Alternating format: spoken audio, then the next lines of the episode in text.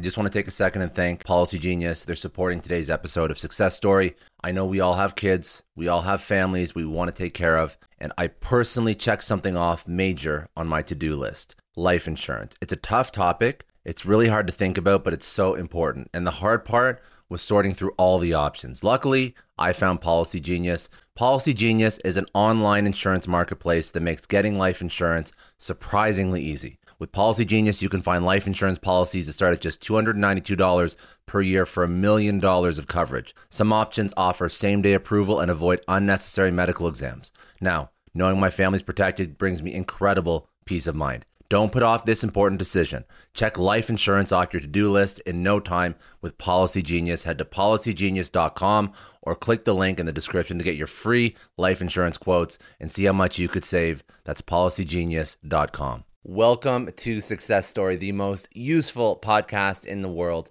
I'm your host, Scott D. Clary. The Success Story podcast is part of the Blue Wire Podcast Network as well as the HubSpot Podcast Network. Now, the HubSpot Podcast Network has incredible shows like The Hustle Daily. It's hosted by Zachary Crockett, Jacob Cohen, Rob Litterst, and Juliet Bennett Rylah. Now, The Hustle Daily brings you a healthy dose of irreverent, offbeat, and informative takes on business, tech, and news. And it happens daily. So if you want to stay up to date on the latest and greatest, and some of these topics are interesting to you, then you're going to love the Hustle Daily. Uh, topics like Amazon's grocery strategy, the rise of the ugly shoe economy, is AI the secret to love, and America's sleep deficit problem. So, if these are topics you want to get into and you love hearing up to date content whenever you wake up in the morning, Go listen to the Hustle Daily wherever you listen to your podcast. Today, my guest is Anthony Di Iorio. He is the co founder of Ethereum. Now, over the course of three decades, Anthony has launched more than 10 companies and invested tens of millions of dollars in numerous industries, including blockchain. Anthony immediately recognized the paradigm shift from the age of computing to the age of information, and more recently, the age of value. In late 2013, he co founded Ethereum, the decentralized smart contract platform that at its peak hit $150 billion in market cap. Currently, he is the founder and CEO of Decentral, a Toronto based innovation hub and software development company focused on decentralized technology. Decentral is a maker of Jaxx Liberty, a digital asset platform that has empowered millions of people with the tools they need to control their digital lives well versed in cryptocurrency, blockchain, finance, and business. He has advised a number of companies, and as the inaugural chief digital officer for the TMX Group, the parent company of the Toronto Stock Exchange, he has explored ways to make exchanges operate faster and cheaper through blockchain technology. In 2018, he further distinguished himself as the winner of the EY Emerging Entrepreneur of the Year Award as the winner of the FinTech Leader of the Year award and made Toronto Life's list of the 50 most influential people in 2018. Currently, he is working on a new project called Perfect Formula. So, what do we speak about? Well, we spoke about his origin story. We spoke about the problems that he was trying to solve when he started Ethereum. We spoke about crypto, blockchain. We spoke about financial gain versus underlying technology. We spoke about the future of the entire industry, where it's going, uh, what we have to do to make sure that the crypto, blockchain, DeFi world moves in the right direction. Then we spoke about some of the things that he's working on now with Perfect Formula and how he's trying to re envision how we do business, how we compensate stakeholders, shareholders, how we place importance on certain things versus other things when we're scaling a business uh, properly and uh, ethically. So he's an incredible wealth of knowledge from everything business to tech to crypto to blockchain to future to uh, DeFi. Uh, let's jump right into it. This is an awesome interview. I was super happy to sit down with him. This is Anthony Di Iorio. He is the co founder of Ethereum.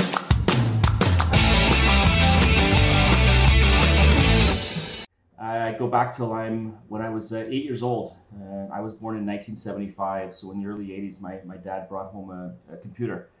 This was kind of the, the dawn of the personal computing age. Uh, people didn't have computers at home at that time, and uh, that was really the, the thing that's uh, that that uh, really did it for me as a kid. It, it, just since then I've been known as a computer guy in the family and taking the computers apart and building them back up and, and, going to camp for computers and rocketry and that really was a defining moment in my life. Was my dad uh, who used to work for IBM back in the day and used to do a number of different things from driving cabs to uh, uh, eventually settling in and, and starting a, a window manu- a door manufacturing company, a sliding patio door manufacturing company, which is what he had for 30 years and uh, most of my life. Uh, that, that's what he was doing, but he was an entrepreneur and bringing home that computer and really really set things off for me. So uh, in in my teens, uh, uh, I was uh, using modems to communicate with other computers before the dawn of the internet. Um, when uh, when the internet took off, I it was like, wow, I can now connect to, to websites. It wasn't just connecting to one other person's uh, computer, which at the time, uh, before the internet, that's what you would do is you would log into one other guy's computer, and if someone else tried to log on on the same computer, you get a busy signal, and Early so that days. was kind of the precursor to the internet. So, yeah, it was it was uh, I followed the whole modem speed um, thing, which went from like 300 baud modems to 600 to 900 to 9600, 2400 to 40. So there was this whole evolution of speeds that were going on where you know it would take like sometimes a minute to download an image. And uh, so that, that was really was my life was sports and, and computers growing up. I grew up north of Toronto. It's about a half an hour in a place called town called Richmond Hill. Mm-hmm. Um, and uh, yeah, those were kind of the two defining things for me was, was sports and and uh, and computers. Uh, have a great family. Uh, parents were all about the family. I have a, an older brother and older sister. And um, I, when I went to university, I didn't go for computers. I went for business. My dad was an entrepreneur, and uh, I didn't want to, you know, be in, be a developer, and I didn't want to learn. I, I kind of was that was my thing already. So I want decided to go into business, but uh, school was something I never really aligned with too much uh, going into high school and university, I really just kind of coasted through. It wasn't something that was very meaningful for me, but it's just kind of what you did when you're in my family. You know, you go to school and you get a job. And so I graduated with a marketing degree at Ryerson University and uh, a Bachelor of Commerce degree and uh, um, went into marketing for a while. Didn't care for it too much. I, I learned back then that I didn't really like um, a lot of marketing is kind to get someone to do something or influence them to kind of create a purchase or do something that, that you, are trying to promote or push. And it didn't really align with me. And after a couple of years of that, um, not realizing that's something that I wanted to pursue, I eventually started working for the family business, my, my dad's business and his, his cousin, his, his cousin and, and brother's business. Uh, and uh, the four of them had a sliding patio door manufacturing company and learned a lot of my other business skills there. And through my my teens and into my 20s, I had a few other startups and businesses. My my first thing that I did was setting up a web design company back in the early 90s. Me and my brother set up a, a company doing logo design and doing web design right at HTML1 back in the early 90s. So um, computer was always my thing there, and then business and learning entrepreneurial skills with the family business until 2008 when my dad decided to, to sell the business and, and his brothers decided to sell it and he came to me and said, you know, what do you want to do? You, you probably don't want to be working with the same with the owners that are buying it, and, and what would you like to do? And I thought about it for a while, and I decided I wanted to get into something kind of green, technology focused. And we had a friend who um, was the kind of the foremost leader in geothermal drilling, and uh, this is geothermal drilling where you drill holes in the ground and use the Earth's temperature to heat and cool buildings. So I proceeded to buy this massive drill out of Italy. Uh, went over to Italy, and my drilling company, which I started up, was was um, we did two two large IKEA projects in, in Italy, uh, where we were using the, the, parking lot to drill hundreds of holes in the ground that were hundreds of feet deep, and then that's what was heating and cooling the IKEA centers there. So they did two big projects there, then brought the drill to Canada and proceeded to do commercial buildings, condos, homes, uh, at the time, there was a lot of government incentives, and it was kind of a hot thing at, at the time there. Um, over a couple years, uh, it, it, actually changed, and there was a lot of red tape that started to, to, be put onto it by the government, and the, the incentives were taken off uh, through the change of government. And I'm not a fan of, of government incentives. I, I, it's not something I really align with, but at the time, it was the two factors of uh, removal of those incentives and just the red tape that was put on that, that didn't make it really feasible anymore.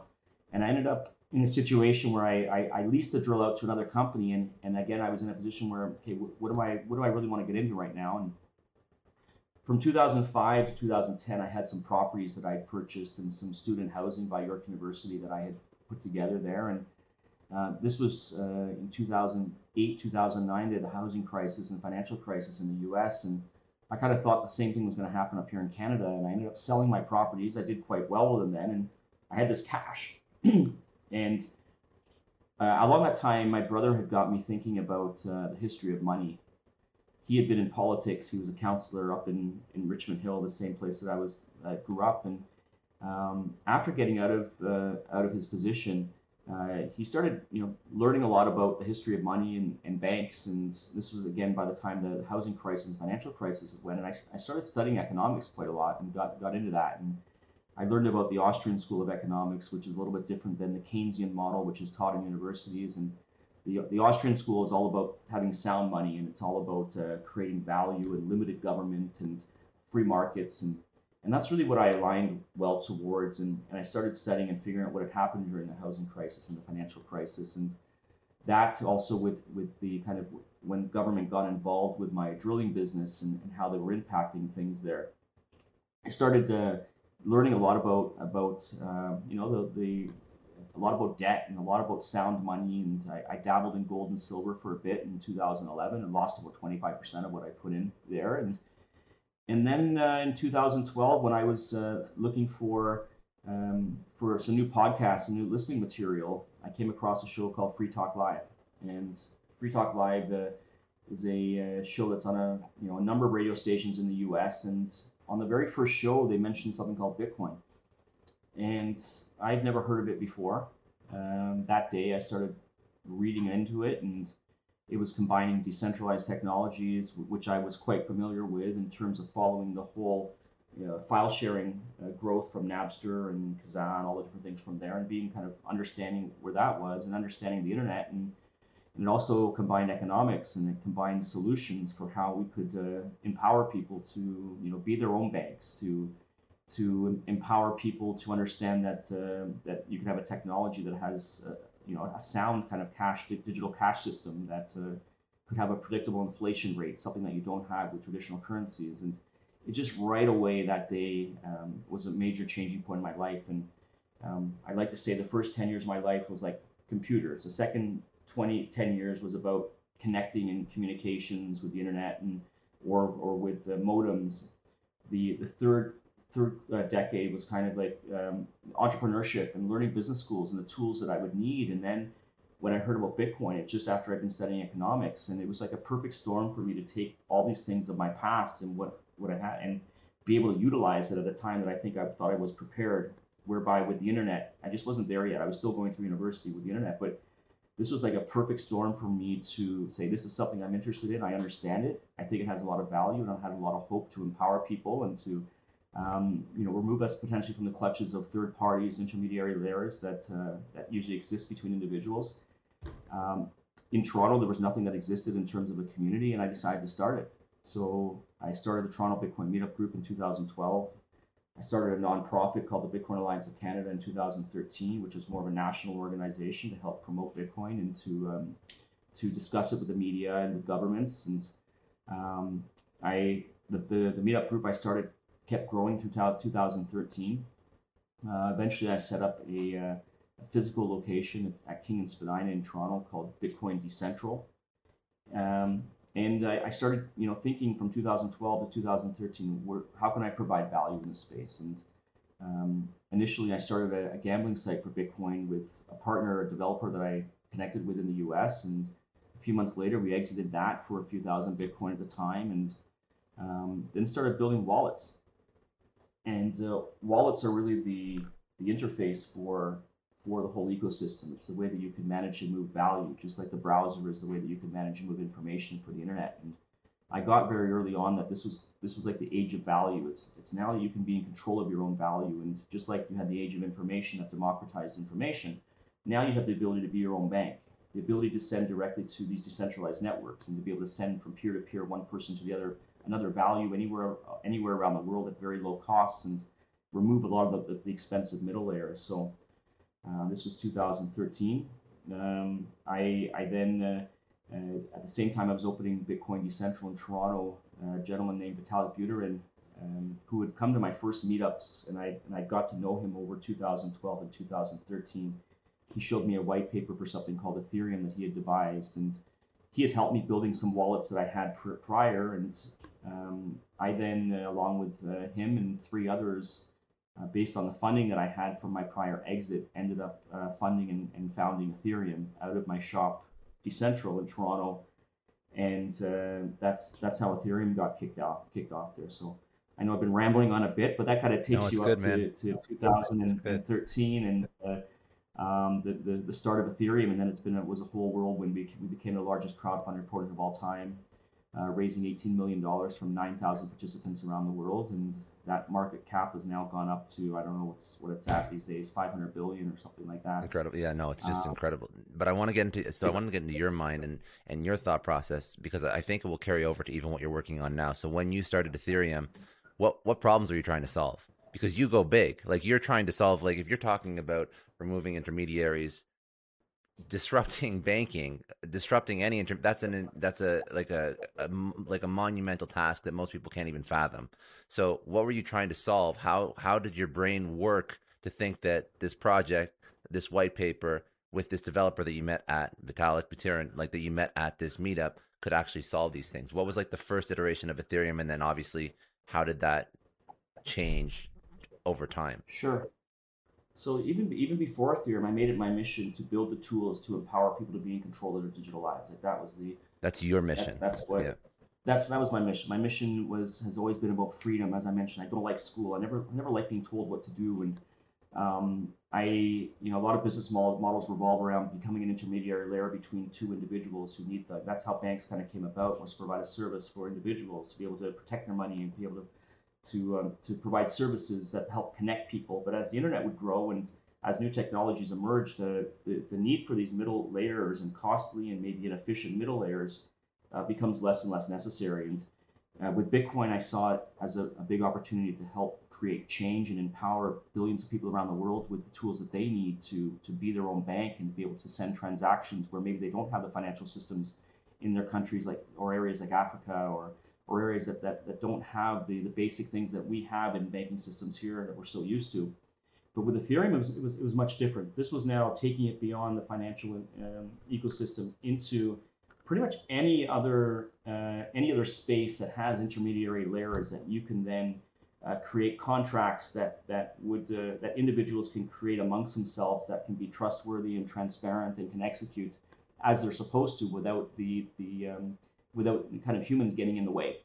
And the idea of, of inefficiencies how they can be removed in areas of law in areas of, of pretty much any business model again relies on these third parties that usually have centralized uh, authority to, to, to do things. But uh, more and more um, these empowering individuals and creators to to develop code that can execute uh, goes well beyond finance. And, and that's where I saw was the kind of the, the, the light that went off when Vitalik showed this was uh, Bitcoin is great for what it does it enables you to send and receive something but you can't really kind of put in a if this then that and then if this happens do this and and that was really the, the game changing aspect that people started to realize that Ethereum could have the opportunity to create you know, really valuable change in, in many, many different other sectors, not just in, in finance.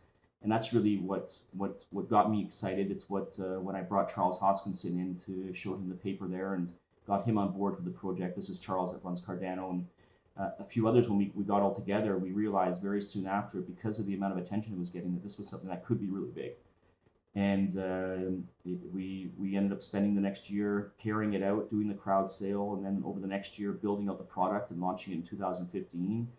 And kind of the, the rest is history. We've got um, amazing growth of, of, developers and community, and this was a combination of thousands and thousands of people coming together in an open source protocol that uh, just uh, is, is, is, has been being used by just pretty much every Fortune 500 company or companies that end up getting into space are using Ethereum for what it is they're doing. And it's led to the whole NFT space. It's led to the decentralized autonomous organization space, which is starting to, to bear fruit. And it's just, um, it's a much more utilized and uh, um, uh, just, it's just going to do so much more than what you can do with Bitcoin. And, and that's, that's why people have kind of uh, rallied around it and it's grown to where it is today.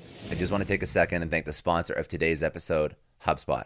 Now, the new year might have you thinking ahead to what you want out of your career. So, when you think about your success story, what do you actually picture? Is it retiring early with a beautiful view of the skyline? Is it leaving a legacy with your name on it? Or maybe it's helping influence and change some of the world's most pressing issues. Whatever it is, writing your success story starts by working smart. Because when you work smart, your success story writes itself. A HubSpot CRM platform helps your marketing campaigns work harder and smarter. With intuitive visual workflows and bot builders, you can create scalable, automated campaigns across email, social media, web, and chat so your customers hear your messages loud and clear. Are you tired of your content not adapting to mobile, making it difficult for your customers to absorb your message? A HubSpot CRM platform optimizes your content for multiple devices so that you can reach your customers wherever they are which is just smart. Learn more about how you can transform your customer experience with a HubSpot CRM at hubspot.com. And do you do you find that we're late in the game in terms of like actually implementing this tech or are we still early on? Do you feel like there's a lot more uh, that we could do with it? Yeah, I think you know when we st- when we started it, we you know, we knew what DAOs uh, had the potential to be, and these are decentralized autonomous organizations. They're kind of organizations that run in the cloud. For those that don't know, that don't have jurisdictions, that don't necessarily know who's behind these these these new type of corporations. Uh, uh, that was something that we knew was going to be massive down the road. And, and NFTs, I mean, I've, NFTs have been something that I've been, you know, thinking a lot about for over five years, really and and the power that they're going to have to help empower creators and create digital assets that are unique um, whereas before you couldn't have these digital assets because everything could be copied mm-hmm. and duplicated. And now you have Bitcoin that created a non-duplicatable currency. Uh, and now you have these these digital unique assets, collectibles that, that artists and creators are putting together now in order to to create digital value. So we kind of saw what the future was going to be in those things. But there's just like with the internet, you're, you're going to over the next number of years, there are going to be consistent things that are going to emerge and new ideas that are going to lead to things you never even thought about yet. So that's I, I think you know on a time frame we're still very very early on. Um, it's exciting what's to come down the road. A lot of it hasn't been probably thought about yet, but what has been thought about is, is, super exciting and just getting off the ground as well. I love that, and and I guess like the point that I'm trying to to get to is the like crypto as a market. It's a lot. It's really driven with a lot of speculation as well. So I'm wondering if it's more like the underlying tech and like practical applications, use cases that are driving the technology forward, or is it more speculation and f- potential financial gain that's driving this industry forward? So it's it's a combination of both, and over time, I think you're going to see more and more of the utility aspect that's going to lead to more and more of the value increases, and that's that's where the value comes from, in my opinion. It's you know when we started off, we had 9,000 people that that entrusted us uh, with their Bitcoin to then turn that into the technology that we were creating. And they, they took a gamble and a risk by giving us that money up front in a pre-sale of a product that we didn't deliver till a year later, which was which was the plan. But you know they were they were speculating that, or you know, it's speculation is just another term for you know taking a risk, or it's a term for investing. There's it's, mm-hmm. it's a lot of it's just terminology, but early on there was a lot of speculation. There's still a lot of speculation, but more and more every month you're seeing utility come out of it. You're seeing how the the, the different sectors and different industries are going to be radically changed from the technologies. So it's it's it is still speculation, but it's it's people also that realize where it's going to go, and it's always about thinking ahead of the curve, and that's something that I think I, I pride myself on on on being able to see where things are heading in the future, whether it be business models that are deficient or, or whether it be where the crypto space was going to come in and be able to start uh, offering potentially alternatives for government current currencies. It's all about staying ahead of the curve and understanding where things are going based on where things have gone in the past and making sure you have the tools and, and assets that you can put it together in order to, to utilize what your knowledge is. So there is a lot of speculation. I'd say most of it is still on speculation, but there's a lot of good utility coming out. There's a lot of good people realizing that their their their jobs and their areas of where they they're in are going to be radically changed, and it's important for them to stay on it. And, and a lot of people are betting on Ethereum and other similar technologies, and it's and that's why it's growing. It's growing because there is a realization that these things are very powerful, they're very empowering, um, they, they, they can be really efficient, uh, and once they scale and grow beyond some of the, the barriers they may have now, uh, watch out, it's, it's, it's going to be really radically changing the world. Yeah, um, and like now you see like um, obviously El Salvador has adopted Bitcoin as legal tender, and these are these are more like actual uh, fixing addition like like existing currency uh, problems that countries have. Um, I know that Zimbabwe uh, is looking at adopting Bitcoin as legal tender. So you're starting to see some like like practical application that are like that are really changing how a country can function. Um, Definitely. But yeah. um, okay, so let's let's walk through you know your your story. So after Ethereum, um, I know that you uh, worked on Decentral for a bit, but then you left those, or walk me through how you how you left what you were working on with Ethereum and Decentral, and then what you wanted to focus on going forward. Because I know that you're working on a new project now, and I think it's actually very interesting, and it totally syncs up with like what your vision and your mission is. Um, so walk me through that process and, and what we're doing like sure. right now. So in, in uh, I left Ethereum in 2015. Um, you know, I was one of the, the, initial funders. We had also Joseph Lubin, who runs a company called ConsenSys, uh, ConsenSys, an organization. We kind of we funded the operations of it until the crowd sale, and then the money came in for the crowd sale, and it kind of came down to the developers carrying out the, the mission. Um, and there was there was a little bit of there was friction back in the day. There was a, there was eight founders at that time um, it was difficult to get decisions made. And what happened is kind of the developer team, um, you know, it was about them carrying things out, and, and they, they kind of took things by the reins and, and, and worked towards getting the product out. And, um, and Charles ended up leaving the project, and Amir, one of the other founders, and then over time, Joseph and myself also knew that the writing was on the wall there. And um, with Ethereum, it kind of opened my doors to, to things, or my mind to things other than Bitcoin, which at the time before Ethereum, everything was Bitcoin. Mm-hmm. And then there was Ethereum. And then it's like, well, Ethereum's going to spawn so many other organizations and projects um, that are going to be run on Ethereum and other technologies. So it's not just about one technology. And I like to be very inclusive in, in my mindset with things. And so the idea was there's going to be thousands of these things out there.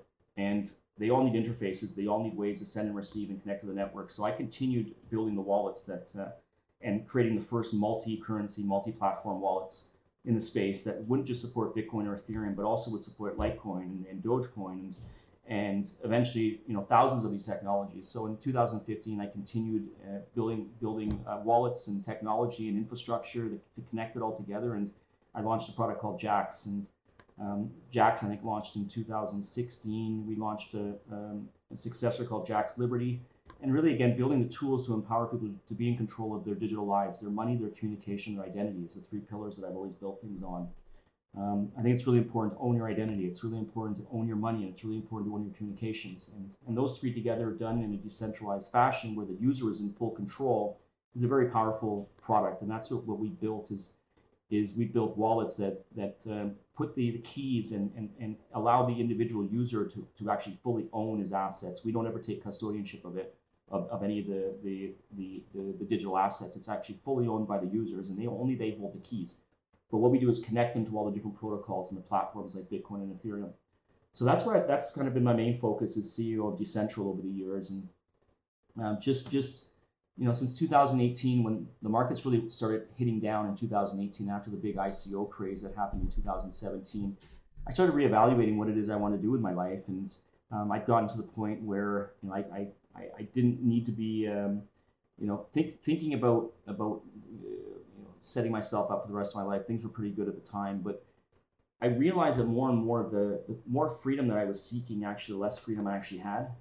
And what I mean by that is, um, you know, when you become your own bank, you got certain responsibilities, mm-hmm. and you no longer have your, your money sitting in a, in a bank somewhere that, that's being secured by a bank. And it's not black and white. Uh, one of the biggest lessons I've ever learned in my life is that nothing's black and white, and there's kind of gray areas of everything, and there's always dials that you have to turn up and down. And yes, it's important to be in control of your of your life, but also sometimes it can be good to have others that are that are offering services to help you along the way. And um, it was a, it was an eye-opening experience uh, when you know it, Ethereum started getting really really really big, and just uh, the attention that we were getting got really massive, and uh, it just uh, you know, it was I was at a point in my life I'm like, I don't want something to happen here that could really make a game changing life on my family and things. You know, I I make wallets. We don't hold the keys, but something could still happen there that could that could could cause some issue. And there's other risk vectors uh, to be considered of. And I ended up uh, rethinking what my mission was and spent a lot of time thinking about three things: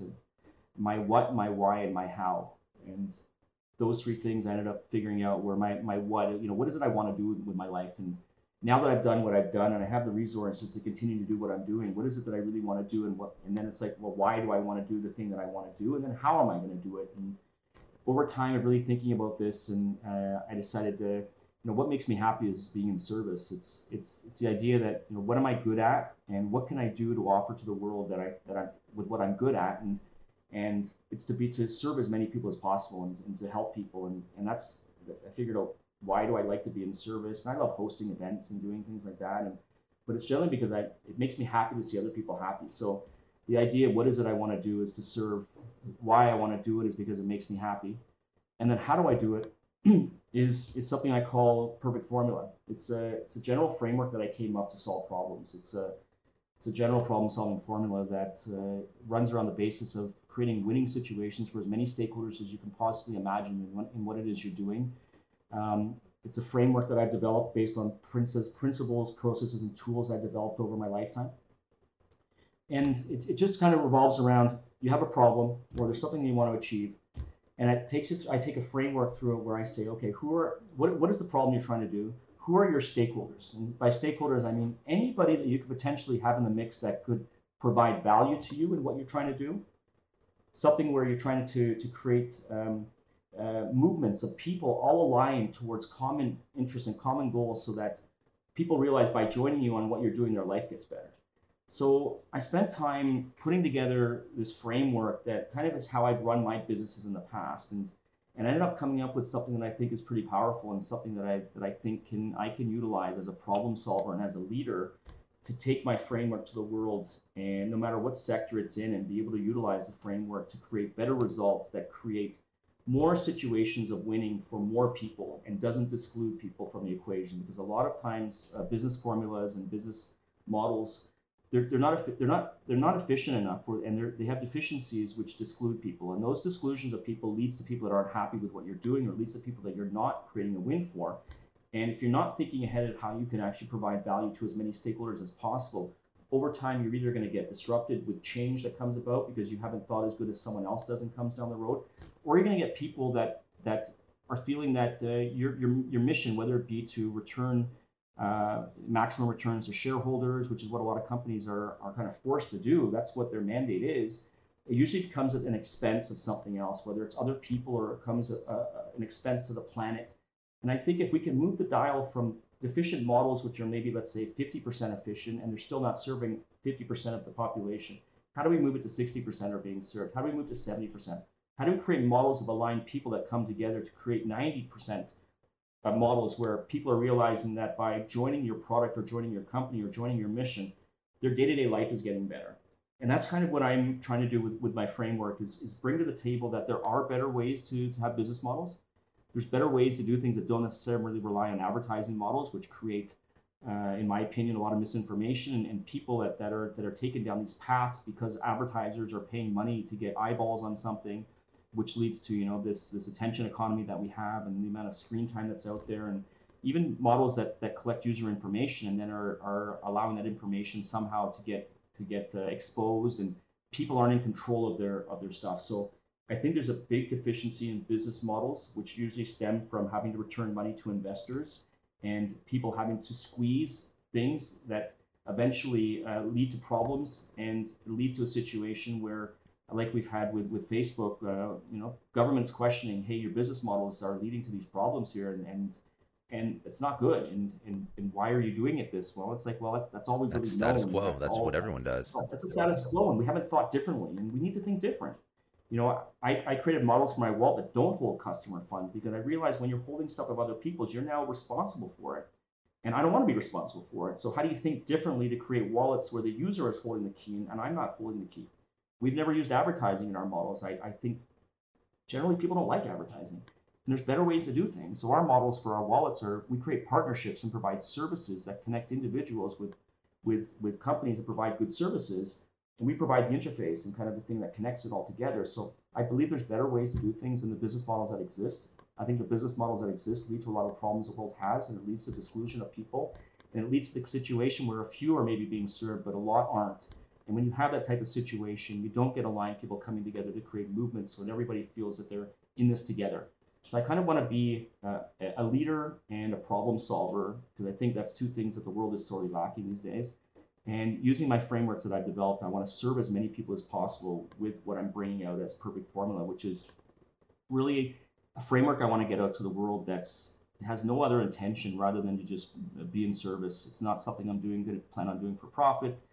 In fact, if I was to enter that into the game, I think I would lose credibility from a lot of people that believe that it's the same type of motive that I'm trying to, to fix or trying to work with. So it's really important to have trust. It's really important to have social capital, trust capital. You need wealth capital. You need all these things to come together to create a perfect formula to be able to do what it is you want to do and check all the boxes in your business and create a situation where no one can say you didn't think of that in what you're doing and your your solutions are creating more inclusivity. They're creating more people coming together to on common goals and interests. And you're creating new solutions for incumbents to even come along because you can't exclude them in the mix either. You have to bring everybody along in what you do. And I want to help be a catalyst for that.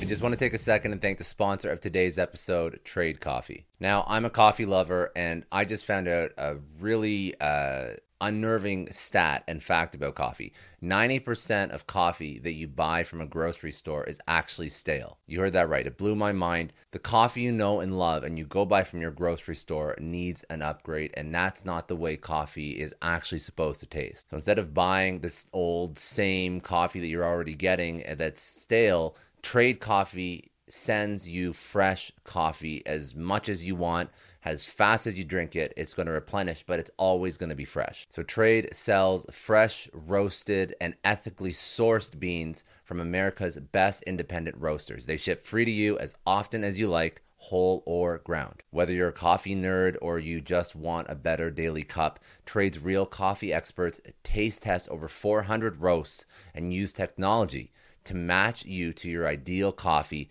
based on your preferences and your brewing method. They actually set up a quiz so that you can answer some information and they'll have a better idea of what coffee actually fits your particular profile. And they also guarantee that if uh, you don't love your first bag that they send you, they're going to replace it for free. They've been featured by New York Times, Wired, GQ. They've delivered over 5 million bags of fresh coffee. I'm a huge coffee nerd, and any way I can get better coffee that I regularly enjoy, I'm game for. The subscription is no hassle. You can skip shipments, you can change your frequency, you can cancel anytime you want. And for all Success Story podcast listeners, they set up an intro offer to get you off the ground. They're offering a total of $20 off your first three bags when you go to drinktrade.com slash success story. But you have to get started. So to start, take their quiz. Figure out what coffee works for you. Go to drinktrade.com slash success story Start your journey to your perfect cup. That's drinktrade.com slash success story. Get $20 off your first three bags. And do you, and I guess if a business, uh, like say, say an executive is listening to this right now and they're like, we are entrenched in the system that we already have. We have investors. It could be early stage even. We have investors, or we're larger. We're public. We, you know, we have we have shareholders. We have to uh, deliver to. Like, how do we move in the right direction? What are steps that you can take? Because obviously, if you're starting a business with this in mind, you can take actionable steps from day one, and I'd still love to hear what those are. But if you already are operating a business, how do you move the needle towards something that is more inclusive? Because this is obviously not the norm at all. No, and I'm a pretty optimistic and positive person. I think there's always ways that you can create change. And for me, I learned a long time ago, I don't want to ever hold people's money. I, I don't take investor money for any of my projects. The last time I did that was with Ethereum when we when we raised that capital for the project, and it was a little out of my hands to do it the way I necessarily wanted to do it because I was with this group of people that were putting this amazing thing together, and I didn't have as much say I was I would have on my own. But since then, and this was 2014, I don't take investor money. Um, I, I figure out ways to fund things myself in ways that I then stay in control, that I can go in the pace that I want with the speed that I want to carry out what I want instead of having to be consistent and considering of investors along the way, which you know, it, it's a lot of times people have to do it. And I understand that, and I invest in a lot of projects. So it's not a, it's not necessarily something I say is, you know, for me principally, I, I, I don't do it. But um, what I would say is that a lot of founders will lose their way and lose their mission and what they've actually set up to do because they've taken investor money, and then then investors have certain timelines and horizons that they want, and and it ends up it can it can really detract from the goal of what you're trying to achieve and then maybe you're losing your mission of what you started out and then you're kind of in the system and the way that things generally work So I always like to say, you know, I don't like normal. I don't like doing things normally, and it makes you think differently. And, and if I don't like this, this, and this, and I don't want to be under someone else's thumb, could there be another way that I'm able to do this, where I'm figuring out how to to do things myself or, or do things differently? If if the way things have always been done, if they never existed, what would you do? That's the way I look at it. You know, the the, the general flow of raising capital and doing all these other things, or the general flow of well, if I'm a bank, I got to hold someone's money, but then I'm taking their their I got to worry about it uh, being stolen. I got to worry. Think differently. Think if, if the ways of making money didn't exist right now, what would you do? You know, if the ways of sitting between individuals, technology can replace that now and replace what it is you're doing in your job, and that's potentially could happen. But what are you going to do? So don't be complacent potentially in what you're doing right now, and start thinking, if this was to happen, what am I going to do? and it, it allows you to think differently. It, it, allows you to think outside of the normal box of, of this is going to change. Do I want to be the person that's going to figure out what that change is going to be and how am I going to get there? So it's thinking differently. It's trying to think in different lenses of, of if this didn't exist now, what would I do in the future? And saying it might not be the easiest way to do it, and it might be really challenging, but I do believe there's a solution to everything. There's a better way to do things, and let's keep moving the dial towards better situations and better business models and better experiences um, that, that that that that um, allow people to be more served and to have problems in their lives solved and improve people's lives. Because at the end of the day, for me, the, the big thing is to improve life. Mm-hmm. That's my that's my my ultimate goal is what can I do to improve life as a whole. And for me, it's using my frameworks and being a leader and solving problems and using my framework, which is based on principles, tools, and processes, and sticking to the principles that I've always adhered to. And and that's where how I want to move it. And, and showing people that they can be successful with these tools, these principles, because you're you're living it. That's that's the th- that's the thing too. Like I think that a lot of people are very short sighted and they say, well, yeah, that that's nice in theory, but then you look at someone like yourself that has had exits, that has had success, and it's like, why why not?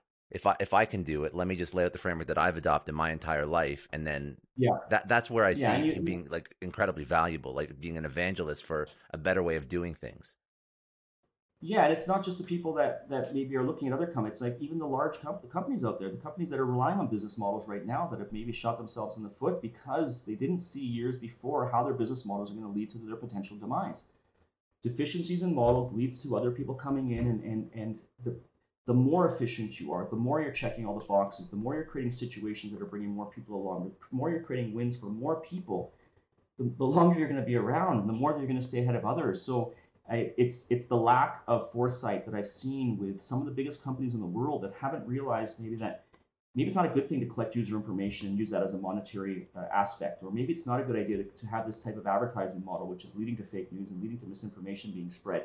And if we had thought a little bit differently on how to do what it is we're doing, and maybe thought ahead of the curve, which so many people in the crypto space do, um, maybe we'd been in a better position and don't find us in the situation that we're in right now so that that's kind of I, I still believe there's there's hope. I still believe that change can happen. I think it's about having discussions and and seeing how change can happen by talking to problem solvers and putting it on the right direction.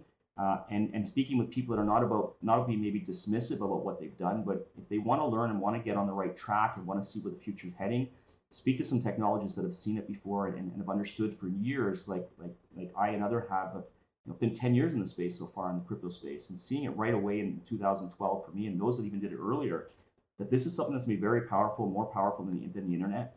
And and encouraging those, those company leaders to to look at things differently and uh, and look to see how they can do things that are providing more value for more people in the world and, and not just themselves or how they can do it to bring others along because the more you're helping other people the more they'll help you yeah. is the way that i look at it the more you're serving others the more they're going to join you because their lives are getting better by them joining you on your mission, and that's how I think movements are created. Amazing. Um, I I want to uh, I want to just ask some rapid fire questions to pull some career insights from you just to to close this off. But before before we close it, um, if people want to reach out to you, where should they go? And also, after that, what do you want to be remembered for when your career, your life is all said and done? So drop some socials, but then just close out what you want to be remembered for so I don't. I'm not really in social media very okay. very much. I, for me, I, I learned that that uh, you can get really lost in those things. yes, you can. Not my mission right now. Once I start um, putting my frameworks, I've got some papers coming out on the frameworks that I'm, I'm going to be getting out there. Anything I ever do on social media, it's got to have a positive thing for me. It's not about promoting something. It's not about Um, so you know, Twitter is something that I used to use a lot, and I'll still check it every once in a while. But generally, I've shut off any notification stuff for social media for me. Um, but I would probably say once I start really coming forward with what I'm doing with Perfect Formula, um, that's probably the best place, and that's that's Diorio Anthony. It's just my name reversed, and it's and it's not Delorio as a lot of people think. There's no L in my name. It's it's three I's, D I I O R I O Anthony. Um, sans serif fonts can look the same L and, and capital I, so a lot of people think that it's actually Delorio, but it's not. So that's probably the best the best way for now. Um, uh, I, I, plan on having some articles coming out that I'll be that I'll be writing um, and, and really putting out the framework so that my goal is to get into the hands of as many people as possible. This framework that I use it's really worked for me, and I think if I can get that out and if I can use those frameworks to go kind of sector by sector, industry by industry, and take that framework through identifying who the who the stakeholders are, what each stakeholder is good at, what they're bad at, and what problem each stakeholder have. That's really a key thing of my of my formula, my framework is if you can figure out what what each stakeholder that you have in the mix is good at and utilize that to your advantage when you're trying to do it. If you can realize what they're bad at and get them away from doing that thing, because a lot of people are doing things that they're they're not necessarily good at, like problem solving. And then the third thing is you, you can figure out what problems each stakeholder has, and your elements of solutions have to have to encompass that as a solution. That's kind of the the the flow that I do when I do case studies from sector to sector, whether it's in real estate or whether it's working with some government uh, leaders on on how they're going to create change in their company. I can really take it through a flow that's that's I think can create some really productive outcomes. So getting that framework out there and that formula and being able to say that that framework um, really helped to create a lot of change and to create movements of, of individuals coming together for under common interests of, of, just trying to be of service to others is kind of what I would would, would like to leave as, as a mark of, of serving is is is really an amazing thing. And, and it's really i think the way to happiness is is seeing things through others eyes and being able to do things to help others. Amazing. Okay. That's that's great. Let's uh let's do a couple rapid fire. Just pull out some last career insights from you um you've had an incredible obviously uh, an incredible life you've done incredible stuff what was the biggest challenge that you've overcome in your personal or professional life how'd you overcome it so for me, it's how do I stay in balance and how do I ensure that I'm ready to take on the large things that I want to do for the world. Um, I've had a tendency over the years to uh, take on too much and to get overwhelmed and kind of have a, a down cycle to to that up cycle and kind of going through these ups and ups and downs. And I realized how do I, you know, I want to do greater things. It's always about what's the next big thing that I want to do. And if I can't stay balanced and ensure that my physical state, mental state, emotional state is all where it should be to take on things, um, then I'm going to get uh, in a situation where I feel it's going to be too much and I have to kind of do resets. So over the last few years, it's really about maintaining that balance. And the biggest thing that I've done is is I go to bed early. I get up super early. Um, I'm usually up at uh, before four, uh, taking time to myself. I do my workouts. I do my meditation.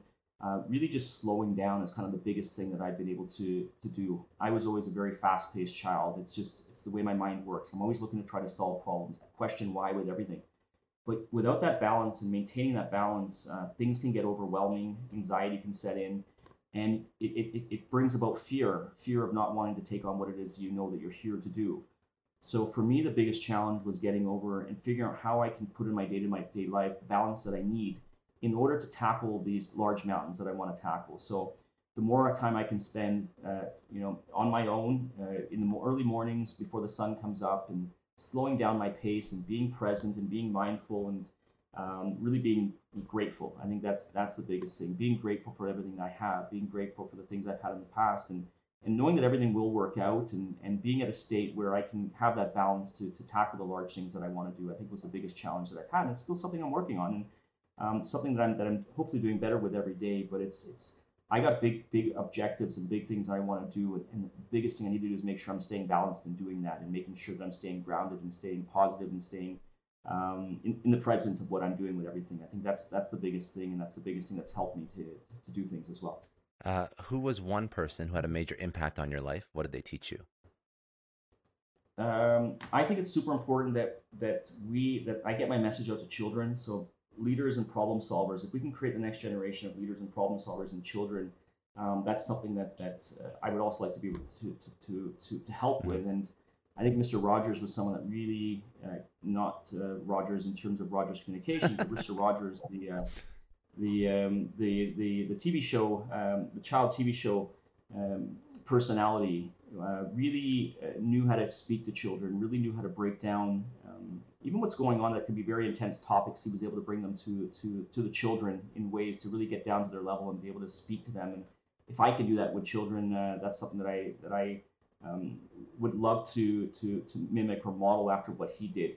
So he's one person that I say was was really important to me, and, I, and I'd love to be someone that can really get to the youth to create leaders and create problem solvers because it's, it's, something sorely sorely needed in this world. Amazing. Um, a book or podcast you'd recommend that you like that you go uh, ask people to check out. Yeah, I I love the Daily Stoic. Mm-hmm. Um, Daily Stoic basically it's uh, 365 meditations, uh, each with one page per year, sorry per day, and it goes from just so many different topics and uh, reading reading those either straight through or reading it one time one at a time um, has really helped me. It just it's just it's all about ways of, of, of mindsets of looking at the world and um, it's it helps me to kind of stay grounded in the things I do and realize you know I can impact things. or things that I can't impact and uh, for me, positivity has been something that's really important to me. I try to remove all negative words from my vocabulary because negative words and negative energies uh, create create you know that's what what you can become if that's what you're exuding. So for me, everything is about positivity and being open-minded and change and, and trying to bring value and seeing the, the good in all things. And for me to stay grounded and actually with a with, with the book, The Daily Stoic, has been been really great. And uh, it's something over the last few years that I pick up quite frequently and go through the daily meditations. Um, uh, each one uh, has comes with a quote from a from a famous uh, um, uh, philosopher um, like Aristotle and and um, and Seneca and so it's it's these just little one page things that you can think about during the day. And uh, if you do one of those a day and kind of keep it on your forefront for your mind for the day, and then go through that that entire book, it's something that's been very helpful for me when I do my retreats and silent retreats where I do fasting for a number of days and kind of disconnect from everything and spend like five seven days completely in silence and and just reading and writing. Um, the Daily Stoic is one of the books I usually take when I do that. I mean, that's a great recommendation. So that's Ryan Holiday. I'll, I'll link that in the show notes. Yeah. But that's a, it's a great book ego is the enemy as well, yeah. and uh, also obstacle is the way, or two of other ones. Those are, those are good books. those are very yeah, yeah, I mean, really, the obstacle is the way. Yeah. The, the way that you can uh, challenges lead to your learnings, and and failures lead to learnings, and it's all part of life. And it's all great things to embrace and to be thankful for. Yeah, agreed, agreed. If you could tell your twenty year old self one thing, what would it be?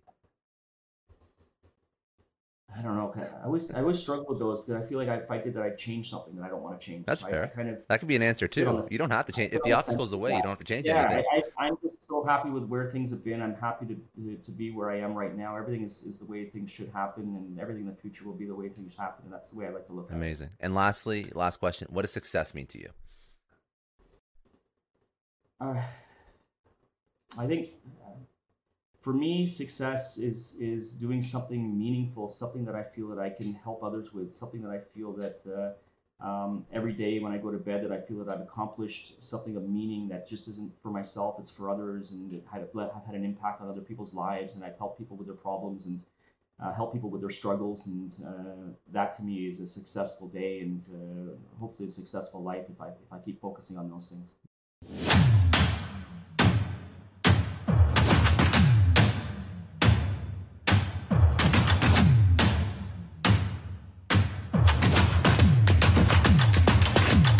I know a lot of entrepreneurs listen to this show, and NetSuite has been a huge supporter for entrepreneurs, for business owners, because there's one thing that we all know business is about making money and it's about your bottom line. And the less you spend on the nuts and bolts of running your business, the more profits you keep. But these days, everything is costing more supplies, people, shipping. It squeezes your margins, and I've been there, juggling multiple systems for finance, inventory, you name it each with its own costs and its own set of headaches. That's why I made the switch to NetSuite by Oracle. It's changed our company. Think about it. NetSuite is one of the top financial systems out there. It puts your whole business on one platform accounting, finance, the works, one data source for everyone. There's no more mismatched info. And because it's in the cloud, it slashes your IT costs. No more servers, no more updates. Just access NetSuite from anywhere. With one integrated suite, your overhead drops big time. And here's the real win efficiency. Everything's connected in NetSuite. Costs are ridiculous lately. Find a proven way to reduce your expenses and get better performance out of your team. It's a no brainer, and that's what NetSuite offers. Over 37,000 companies have figured this out already. You have to join them. Right now, through to April 15th, NetSuite's got an incredible, flexible financing plan. Check it out and see the savings yourself at netsuite.com slash Scott Clary. That's netsuite.com slash Scott Clary.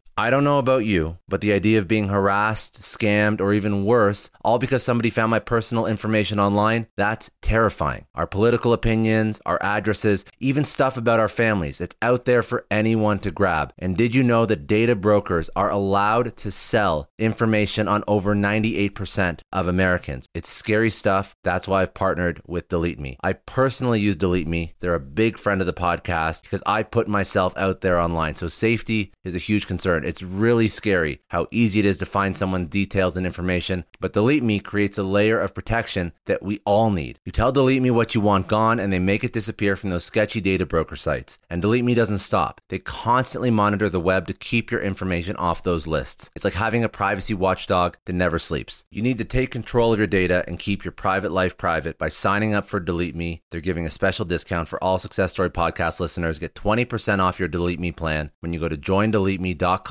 slash success and use promo code success at checkout. The only way to get 20% off is to go to joindeleteme.com slash success and enter code success at checkout. J-O-I-N-D-E-L-E-T-E-M-E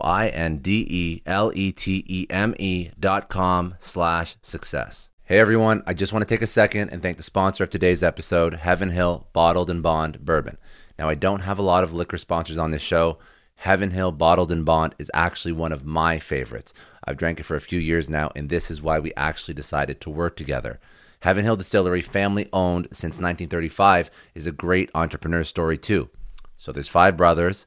They filled their first whiskey barrels back in 1935, and their legacy still lives on today. Heaven Hill Bottled in Bond is aged over seven years. That's three more than required by the Bottled in Bond Act of 1897. This means the best quality, the best purity, and the best consistency. This is not just average bourbon. It's the winner of the double gold medals at multiple 2023 World Spirits competitions, and they've won the very prestigious Triple Still Award. It's a very big deal in the liquor and bourbon world. Heaven Hill Bottled in Bond boasts an exceptionally smooth oak flavor, while its aroma offers a sweet blend of caramel and smooth vanilla. If you love bourbon, you need to try Heaven Hill Bottled in Bond. Available nationally, look for a bottle at your local store. Heaven Hill reminds you to think wisely, drink wisely. Think back to your last few days in the office. Did any of them leave you feeling really accomplished? Not the kind of day where you're running around like crazy, but where you've made real progress on something that matters. Because being busy doesn't always mean being productive, and I bet you we've all been there. And maybe it's time to rethink what it means to get things done.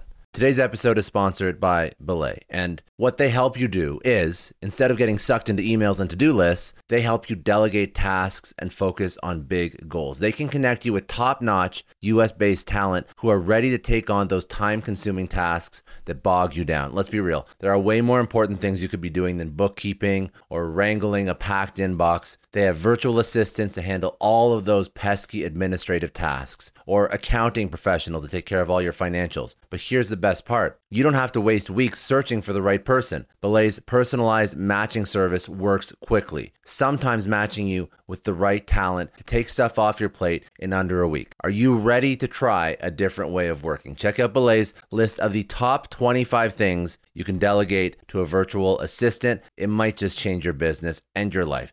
Text success, that's S U C C E S S, to 55123 to get the list and to start transforming your to do list with Belay. Thank you so much, Indeed, for sponsoring Success Story. For all business leaders out there, Indeed is a lifesaver. See, we're always driven by the search for better, but when it comes to hiring, the best way to search for a candidate isn't to search at all. Don't search, match with Indeed. If you need to hire, you need Indeed. Indeed is your matching and hiring platform with over 350 million global monthly visitors, according to Indeed data, and a matching engine that helps you find quality candidates fast. You're going to ditch the busy work and you're going to use Indeed for scheduling, screening, messaging so you can connect with candidates faster. And Indeed doesn't just help you hire faster, 93% of employers agree Indeed delivers the highest quality matches compared to other job sites, according to a recent Indeed survey. Leveraging over 140 million qualifications and preferences every day, Indeed's matching engine is constantly learning from your preferences. So the more you use Indeed,